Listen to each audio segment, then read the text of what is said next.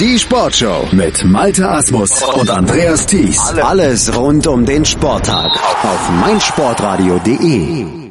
Da sind wir wieder mit den 99 Sekunden Sportbusiness Kompakt von und mit Professor Dr. Gerhard Nowak von der IST Hochschule für Management. Heute geht es bei den News to Use um folgende drei Themen. NFL schüttet Rekordsumme aus, Deutsche Eishockeyliga trennt sich von unten ohne und Spiel der Serie A im Kino. In der abgelaufenen Saison 2017-18 hat die National Football League NFL erstmals in ihrer Geschichte mehr als 8 Milliarden US-Dollar an ihre Clubs ausgeschüttet. Das sind umgerechnet 7 Milliarden Euro.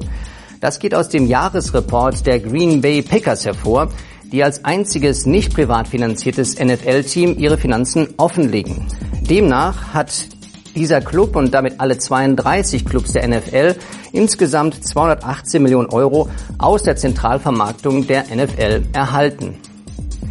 In dieser Meldung schwingt der Begriff der Kooperenz durch, also die Frage der Kooperation zum Produkt Liga und der Konkurrenz im Wettbewerb, wer wird Meister und wer stellt sich am besten dar.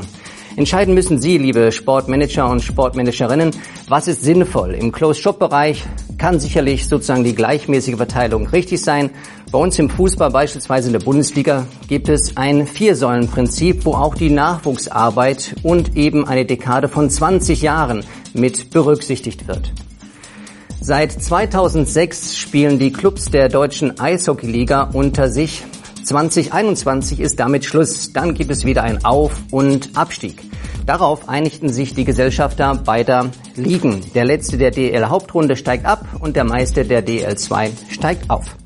Mit der Änderung ist ein Lizenzierungsverfahren verbunden. Das bedeutet, es muss ein Punktekatalog erfüllt, 815.000 Euro Bürgschaft hinterlegt werden und die Arenen mindestens 4.500 Plätze umfassen.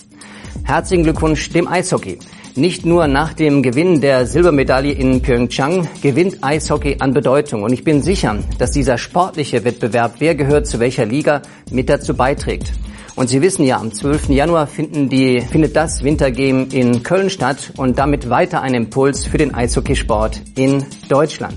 Die Fußballspiele der italienischen Topliga der Serie A können ab der Saison 2018-19 in ausgewählten Kinos und Theatern zu sehen sein.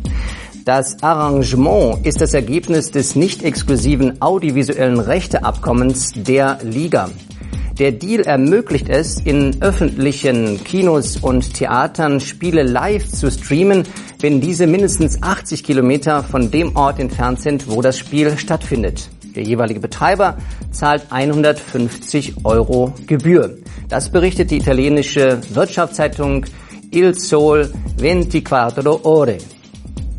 Tja, können Sie sich das vorstellen, im Kino zu sitzen mit 300, 400 anderen Fans und ein Fußballspiel sich anzuschauen? Die Atmosphäre ist sicherlich interessant. Große Leinwand, tolle Akustik. Aber das Sitzen, das macht mir gedanklich doch ein bisschen Schwierigkeiten zu glauben, dass da richtig Stimmung aufkommt. Aber die Idee ist gut und sollte Ihnen ein Beispiel dafür sein, auch darüber nachzudenken, mal was anderes auszuprobieren als den gewohnten Weg. Das waren sie wieder, die 99 Sekunden Sportbusiness Kompakt von und mit Professor Dr. Gerhard Nowak von der IST Hochschule für Management. Mehr davon gibt's jede Woche bei uns am Donnerstag auf meinsportradio.de als Podcast zum Download bei uns auf der Webseite bei iTunes oder mit unserer App für iOS und Android. Hey, Malte Asmus von meinsportpodcast.de hier. Ab März geht's weiter mit unseren 100 Fußballlegenden. Staffel 4 bereits. Freut euch auf Zlatan Ibrahimovic, Michel Platini, Cesar Luis Minotti, Paolo Maldini, um nur mal vier zu nennen.